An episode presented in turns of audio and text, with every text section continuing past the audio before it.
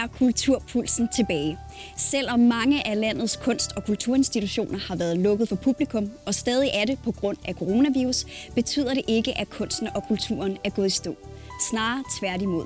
Kreativiteten kører på højtryk over alt i landet, til glæde og gavn for alle, der har brug for noget at være fælles om. Vi har i denne udgave af Kulturpulsen også taget nyheder med fra scenekunstens verden, da teaternyheder tager en kunstpause i denne coronatid.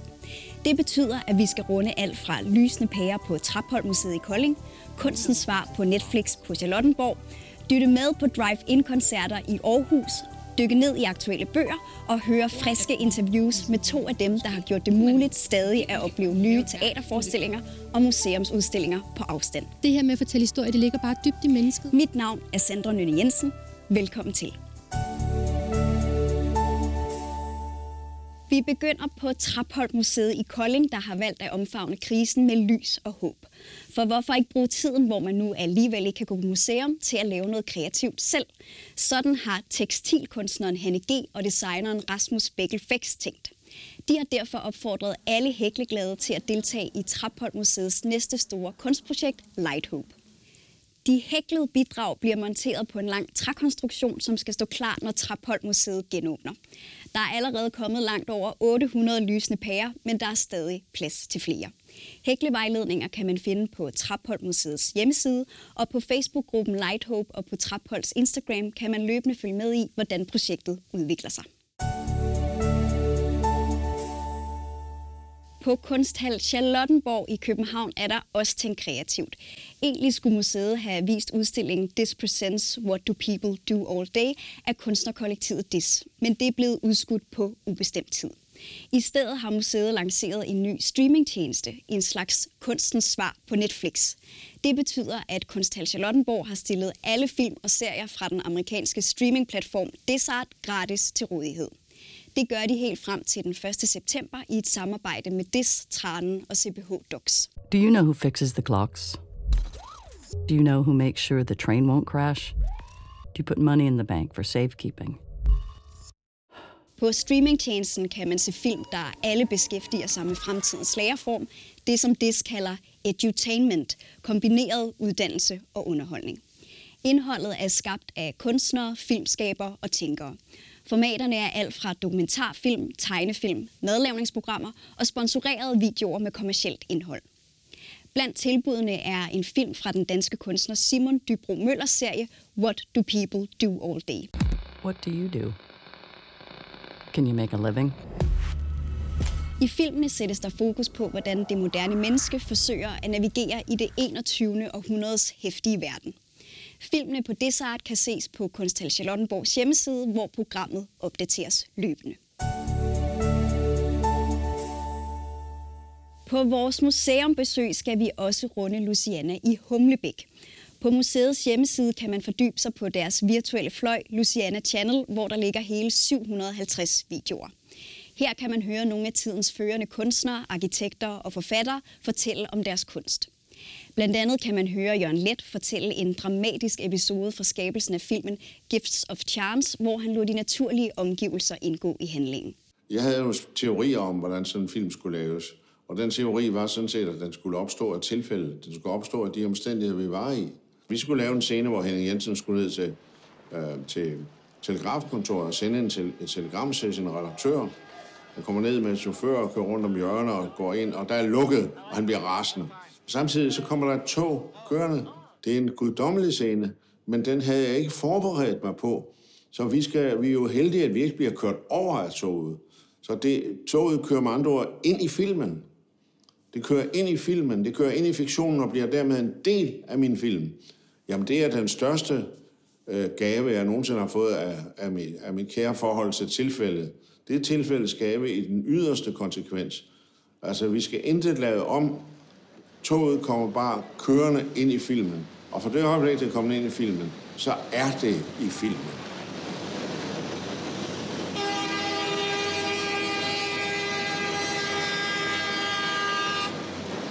Susanne Brygger, Madame Nielsen og Kiki Schmidt er nogle af de andre danske navne, som også fortæller om deres kunst på Luciana Channel.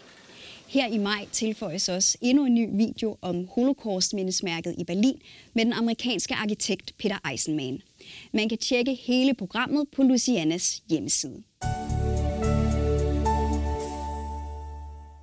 Nu skal vi se på et hudløst, ærligt og dybt personligt portræt. Det tegner skuespilleren Henning Jensen nemlig af sig selv i bogen Gennem glasvæggen. Henning Jensen beskriver det psykiske sammenbrud, som han oplevede i maj 1978. Det var forårsaget af alt for meget arbejde, ja og stress i alt for lang tid. Teksten er helt uden filter, skånselsløs og hæsblæsende, hvad enten Jensen beskriver sin sygdom, sit arbejde, skuespillerkollegaer, instruktører eller andre scenefolk. Det er en bog, der henvender sig til et bredt publikum, til mennesker, der har psykiske problemer ind på livet, på nært eller fjernt hold. Og så er det en fængende historie fra en af Danmarks største skuespillere. Gennem glasvæggen udkom på Gyldendals forlag den 5. maj. Så kører vi en tur til Aarhus og parkerer foran Tankroen. For på denne nye P-scene kan man på coronasikker afstand opleve live-koncerter og comedy fra sin bil. Det er det aarhusianske eventbyrå Front of House og Aarhus Cityforening, der har taget initiativ til, at man nu der kan få en midlertidig drive-in underholdningsplatform på Tankroen. Ideen med P-scenen er, at aarhusianske foreninger, orkestre, uddannelsesinstitutioner, musikskoler og artister kan optræde på en opstillet scene, mens publikum nyder underholdningen fra deres biler. Hvis man har lyst til det, kan man dytte, blinke med lygterne og vinke med vinduesviskerne. Den første Drive-In-koncert havde Mads Langer som solist, og i denne og de næste måneder følger flere kunstnere og komikere trop. Man kan se det aktuelle program på pscenen.dk, hvor man også kan købe billetter. Nåede du ikke udstillingen Formgiving, da den var åben i Dansk Arkitekturcenter i Bloks i København, så giver denne tid måske en kærkommen lejlighed til det. Alligevel. Udstillingen af de verdenskendte danske arkitekter Big Bjarke Engels Group er stadig tilgængelig og kan nu ses i virtual reality på Dansk Arkitekturcenters hjemmeside. Formgiving tager publikum med på en arkitekturrejse igennem tiden. Udstillingen fortælles som en udviklingsrejse i tre kapitler fra Big Bang, universets fødsel for 14 milliarder år siden, op igennem nutiden og helt ud i fremtiden. Tidslinjen viser, hvordan formgivning har været en afgørende del af klodens udvikling og fortsat af det. Med mere end 70 big-projekter fra hele verden er der nok at fordybe sig i. Trænger du mere til en gåtur rundt i Københavns arkitektur og design, kan man også downloade byens bedste arkitekturhistorier på hjemmesiden i en app. Der er mere end 300 guides til rådighed, så der er nok at lytte til. I en krisetid som nu oplever mange nok en strøm af forskellige følelser trænge sig på. Det kan være sorg, bekymring, frygten for at miste, men det kan også være kærlighed, taknemmelighed og følelsen af at være en del af et fællesskab. Alt det har Danmarks Lydteater Akt 1 forsøgt at fange i hørespillet til eftertiden sammen hver for sig. Corona-hørespillet er skabt af instruktøren Niels Erling, der har fået 135 skuespillere med på projektet.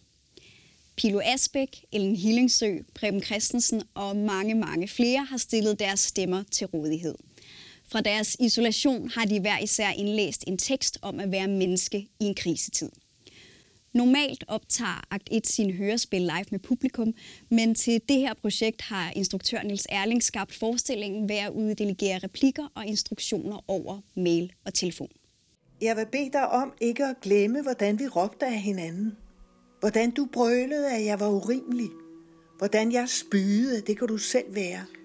Jeg vil bede dig om at ikke glemme, hvordan jeg ville optage vores skænderi. Hvordan jeg ville bevise, at det var dig, der havde uret. Hvordan du begyndte at synge, da jeg startede optagelsen. Glem ikke, hvordan du sang. Glem ikke, hvordan jeg lå, da du sang. Glem ikke, hvor du sang, og hvor jeg lå, hvordan vi lå og lå og sang og lå. Glem ikke, hvordan vi glemte alt det, der var galt. Glem ikke, at vi altid glemmer alt det, der er galt. Jeg vil bede dig om ikke at glemme den aften, det blev meddelt, at landet lukkede ned. Du var på en bar. Tre Campari Sprit gav dig sorte huller. Og mere mod måske. Senere lå du i et værelse og så op på månen. Nils Erling håber, at hørespillet vil minde os om, hvad kunsten kan bidrage med i krisetider, og ser selv værket som en påmindelse om, at kunstnere spiller en afgørende rolle i samfundets møde med krisen. Til eftertiden sammen hver for sig kan høres gratis på akt1.dk, SoundCloud og alle podcastplatforme.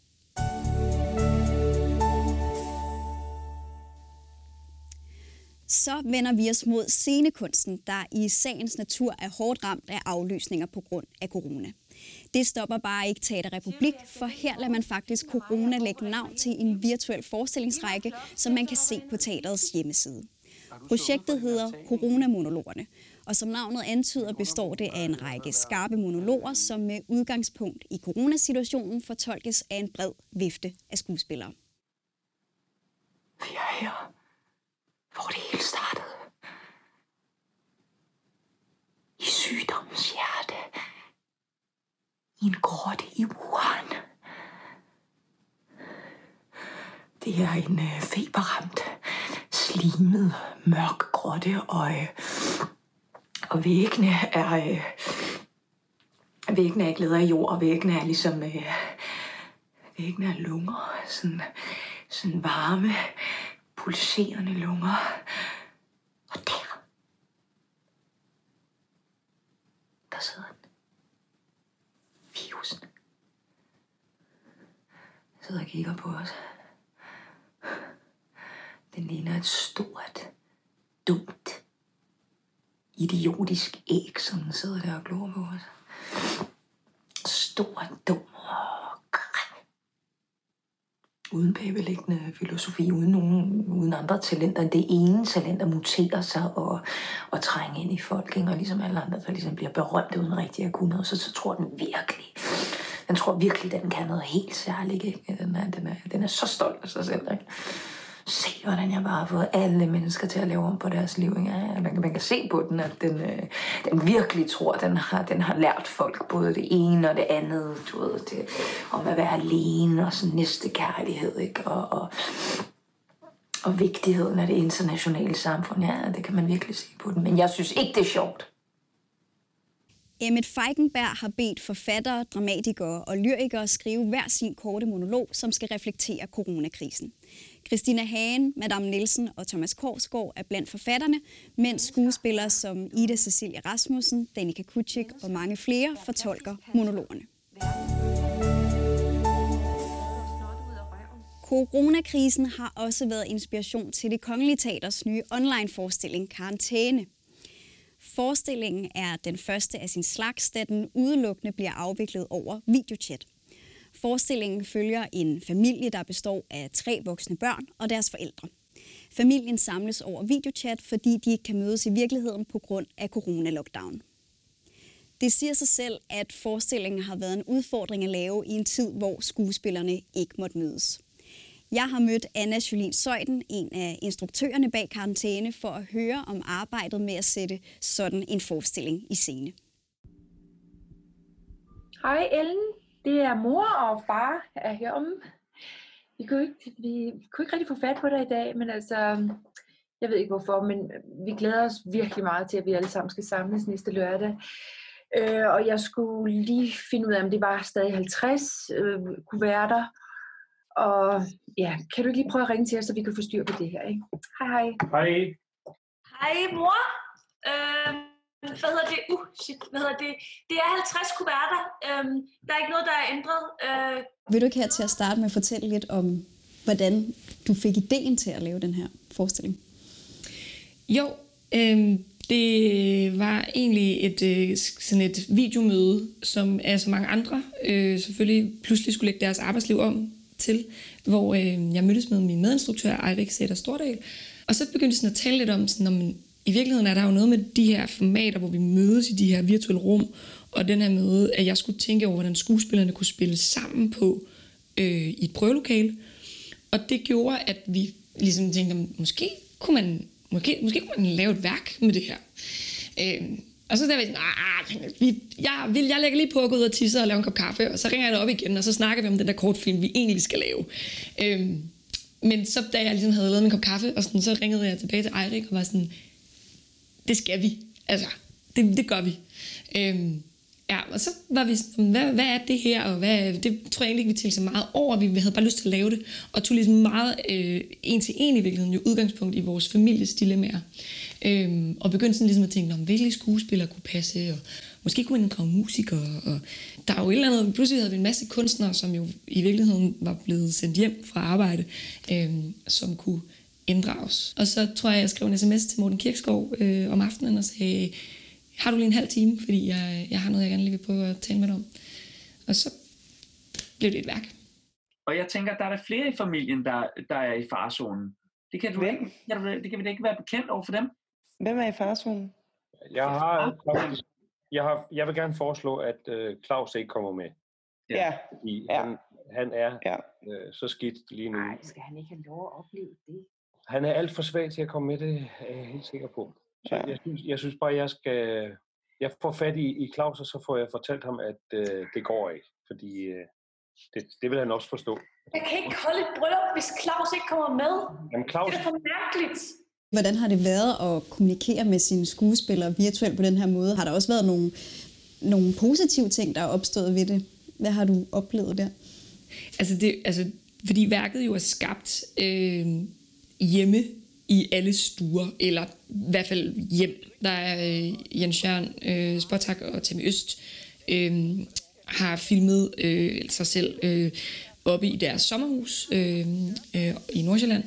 Og, og derfor er der nogle, sådan nogle scener, som også bare er ude på deres grund, og sådan i men det er jo deres hjem alligevel. Fantastisk. Jeg lavede et drivhus. Ja, ja, nu kan vi gå igennem det. Prøv at se. Der vi lige lagt nogle fliser. Hold da Så igennem, og så skal der, så skal der graves med jord, og så skal der sige det. Det bliver altså godt. Jeg, men engang, jeg går ikke engang i bad mere. Altså, jeg, jeg, er jo- Nej, skat, nu må du holde op. Øhm, og på den måde synes jeg, der har været en, en intimitet, altså hvor normalt vil man jo møde ind på en arbejdsplads, og på en eller anden måde være sådan, Nå, men så var jeg skuespiller, og jeg skulle gøre et stykke arbejde i det her prøverum. Og der har prøverummet jo været vores allesammens stuer. Øhm, og det har jo gjort faktisk, at man jo lærer hinanden at kende øh, meget, meget hurtigt. Øh, og, og vi har været nødt til at bruge os selv. Øh, også fordi, at værket er improvisatorisk. Så, så vi har budt med vores eget liv. Øh, det synes jeg har været en stor gave. Og jeg synes, spillerne har været meget, øh, ja, som sagt, generøse og, øh, og ekstremt øh, sådan, øh, ja, øhm, øh, ja, hvad hedder det, idérige også. Altså sådan, i, hvad de ligesom selv kunne byde ind med øhm, øh, i, i et værk. Så vi har heller ikke vidst, hvad vi lavede jo egentlig, mens vi lavede det. Altså vi har ligesom hele tiden øh, lavet, lavet skuespillerne øh, inspirere os. Øh, Ejke og jeg har, har så lavet improvisationerne. Vi har haft nogle meget klare rammer for, hvad det var en scene skulle, men nogle gange har skuespillerne øh, gjort noget andet, fordi det var det, der var det rigtige, altså i improvisation i momentet. Øh, og det har vi jo så bare lavet dem gøre, øh, fordi tit er det jo guldet, man får. Og så bagefter har vi så gået ind og sagt, okay, vildt fedt. Nå, men hvis det er den vej, historien drejer, så skal vi måske lige øh, opfinde en scene mellem mor og søn, eller mellem far og datter. Og så har vi dagen efter så lavet nogle improvisationer, inspireret af det, skuespillerne gav os. Okay. Kig lige op i prikken igen. Der. Jeg er så glad for, at du gerne vil komme og hjælpe, men det går jo bare ikke lige nu. Okay. Den måde, vi har arbejdet på med det her øh, improvisatoriske prøverum, sådan virtuelt, det har mindet ekstremt meget om den måde, man, man, man kunne arbejde på på, på, øh, på teater. Øhm, og der er en eller anden hurtighed i produktionsapparatet, øh, som også minder om scenekunstens. Øhm, men, men det er klart, at, at det, at det er på en skærm, øh, og at det, som det endte med at blive, er, er redigeret øh, i en vis grad, selvom vi selvfølgelig også har nogle meget lange improvisationer på 15 minutter, som nok ikke vil være så normalt på film. Øhm, så er det på en skærm, og, og det minder jo om noget, der er filmisk. Øhm, så sådan, er det jeg ved ikke, der, der er i hvert fald noget i at sige, det, vi er jo blevet skærpet i at finde andre måder at bruge vores værktøjer på. Øh, og det er jo fedt, altså fordi at øh, det, det sprænger jo rammer og, øh, og skærper vores kreativitet. Øh, og der kan man sige, det er jo selvfølgelig positivt, at, at vi, vi lige bliver øh, bedt om at stramme anden, eller finde ud af, hvordan vi kan tænke på en anden måde. Men jeg savner, øh, jeg savner mit nærvær, og jeg savner, øh, jeg savner kropslighed og sanslighed. Øh, og det kan være rigtig svært at, øh, at få det, som teateret kan bidrage med, og det scenekunsten kan bidrage med det, øh, ind i næsten lige meget, hvad for et værk vi forsøger at, at skabe til digitale platforme. Øh, ja. Kan man øh, forvente, at der måske, eller har du en idé i bedring om, at øh, der måske kommer noget, øh, et nyt online-værk på et eller andet tidspunkt? Ja, det, øh, altså vi, vi, vi arbejder i hvert fald lige nu på øh, at skabe øh, et værk, øh, som ikke er øh, ikke er en tor, øh, fordi det, jeg, jeg, som, jeg synes nemlig, at karantæne ramte rigtig rent lige da den ramte. Altså det er ikke den samme situation, vi står i nu. Nu er det retorikeren, der taler her. Der, der, der, er simpelthen der, der er behov for noget andet. Øhm, og det, det går jeg her og har en idé om, hvad jeg tror er. Øh, og det, det er nok noget helt andet. Øh, men det kan godt have et online udtryk alligevel. Og så synes jeg ikke, det skal handle om coronaen lige nu, fordi nu vil vi være midtet af det. Så det er noget, for mig handler det meget om øh, stadig det her, hvad det har gjort ved os, også som, som mennesker, og en, en, en refleksion. Jeg synes, det er vildt skægt det her med, at vi alle sammen har øh, siddet øh, i, i øh, videochatprogrammer og iscenesat vores egen lille øh, virkelighed, og så hvis man lige havde drejet kameraet en lille smule, så var der stak af vasketøj. Eller, så, så jeg er meget optaget lige nu af øh, sådan, øh, det, the seeming versus the being, altså hvad der, hvad der sådan er det, det man, man foregiver, og hvad der egentlig er sandhed. Eller sådan, og Øh, Øh, jeg er også meget optaget lige nu af sådan livsløgne. For jeg tror også, der er mange, der ligesom på en eller anden måde har fået lidt wake-up calls. Jeg tror, vi kommer til at se rigtig meget øh, karriereskift, karriereskifts, og øh, der er jo også skilsmisseraten er jo også eksploderet, og vi kommer nok også til at have en, en stor corona-baby-generation og sådan noget. Så der er, mange, der er mange, jeg tror, at livet er blevet sat på spidsen for mange mennesker, og det synes jeg er sindssygt interessant. Så jeg tror, altså det værk, jeg barsler med, handler, handler virkelig om, om sådan, øh, om maskefaldet, og, øh, og, og øh, erkendelsespotentialet, altså sådan livsløgnens, øh, øh, ja, øh, øh, ja, livsløgnens øh, øh, forvandling, eller sådan, altså, ja. Karantæne fik premiere i påsken og kan streames på Det Kongelige Teaters nye streamingtjeneste KGL Extra frem til teateret åbner igen. Det samme kan forestillingen Googleren, som havde premiere på KGL Extra den 5. maj. Det er et stykke ny dansk dramatik af Julie Glargaard om vores færden på nettet. Nu omskrevet fra scenerum til internet. Mens det Kongelige Teaters huse er lukket, kan man også streame udvalgte forestillinger fra det Kongelige Teaters repertoire. Man kan blandt andet opleve balletten Napoli, operaen Drot og Mask og skuespillet Romeo og Julie.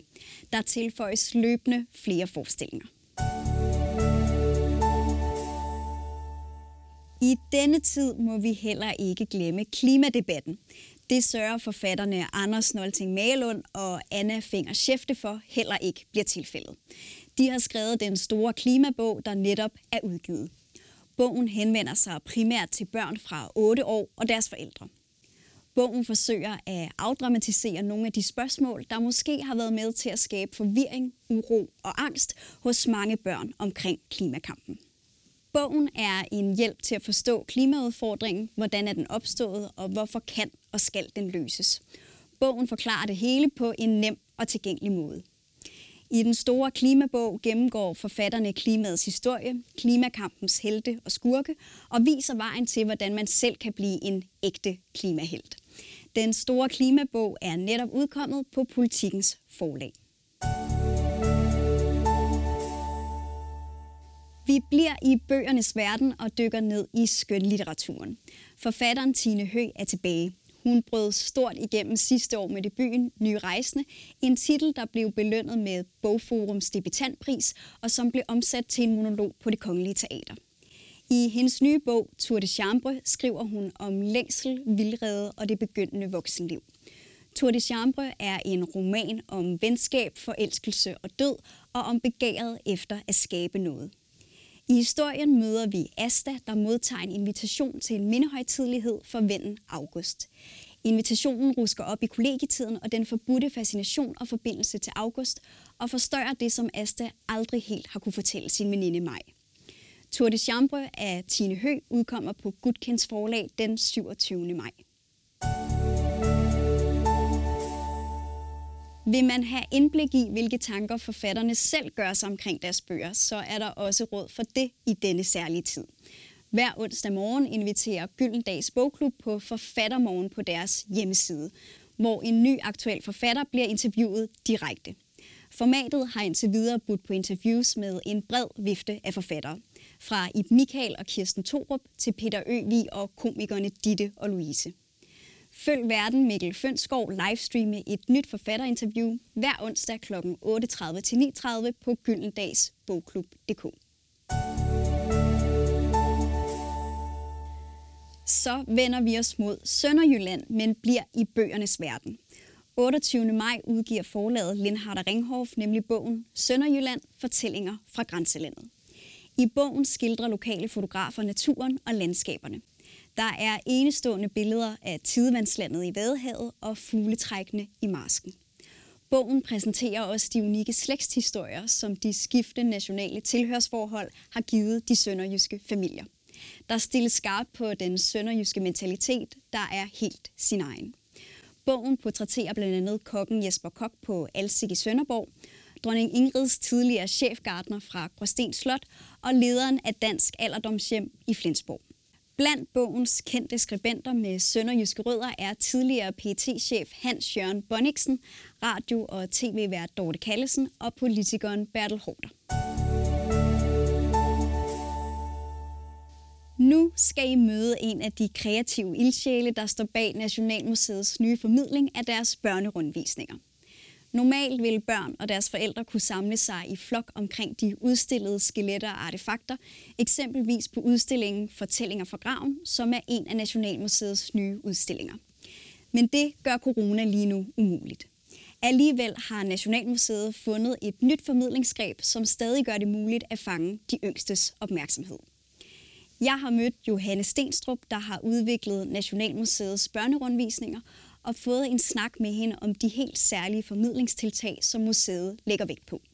Øh, fortællinger er jo sådan helt grundlæggende en af vores ældste kulturformer. Som, øh, altså, I, vi ved alle sammen, hvordan det er at få fortalt historier, godnathistorier af vores forældre, eller vi sidder omkring lejrbålet og fortæller historier, gyser historier, eller øh, historier om, hvordan det var engang kan du huske dengang? Så det her med at fortælle historie, det ligger bare dybt i mennesket, og det tror jeg, det altid har gjort helt fra tidernes morgen, hvor man har udvekslet erfaringer. Øh, så i virkeligheden tror jeg, at fortællinger knytter sig til menneskets overlevelse. Helt konkret den børnerundvisning, hvor vi har arbejdet specifikt med fortællinger. Den hedder Fortællinger for graven.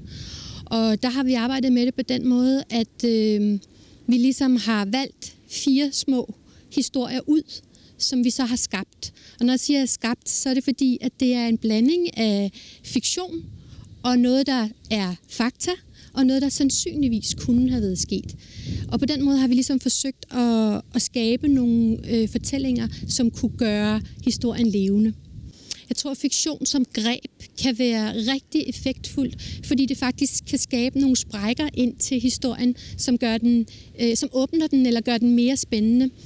Og det er i virkeligheden det, som, øh, som dem, der arbejder med storytelling, de snakker meget om det her med at variere dit sprog. Og det handler meget om, øh, for at nuancere det og skabe variation og indlevelse, så skal man ligesom gribe i noget konkret, i noget lyrisk, i noget øh, måske årstidsbestemt, eller øh, et sted, at man ligesom hele tiden varierer sit sprog, sådan så at det ikke bliver monotont, men så der ligesom skabes en energi i det fortællerum, som man, som man skaber for børnene de digitale tilbud, I så har lagt ud nu, hvordan vil du opfordre børn og forældre til at, at bruge dem hjemmefra? Er der en, en særlig måde, du tænker, der vil være, være god at, at få glæde og gavn af øh, derhjemme?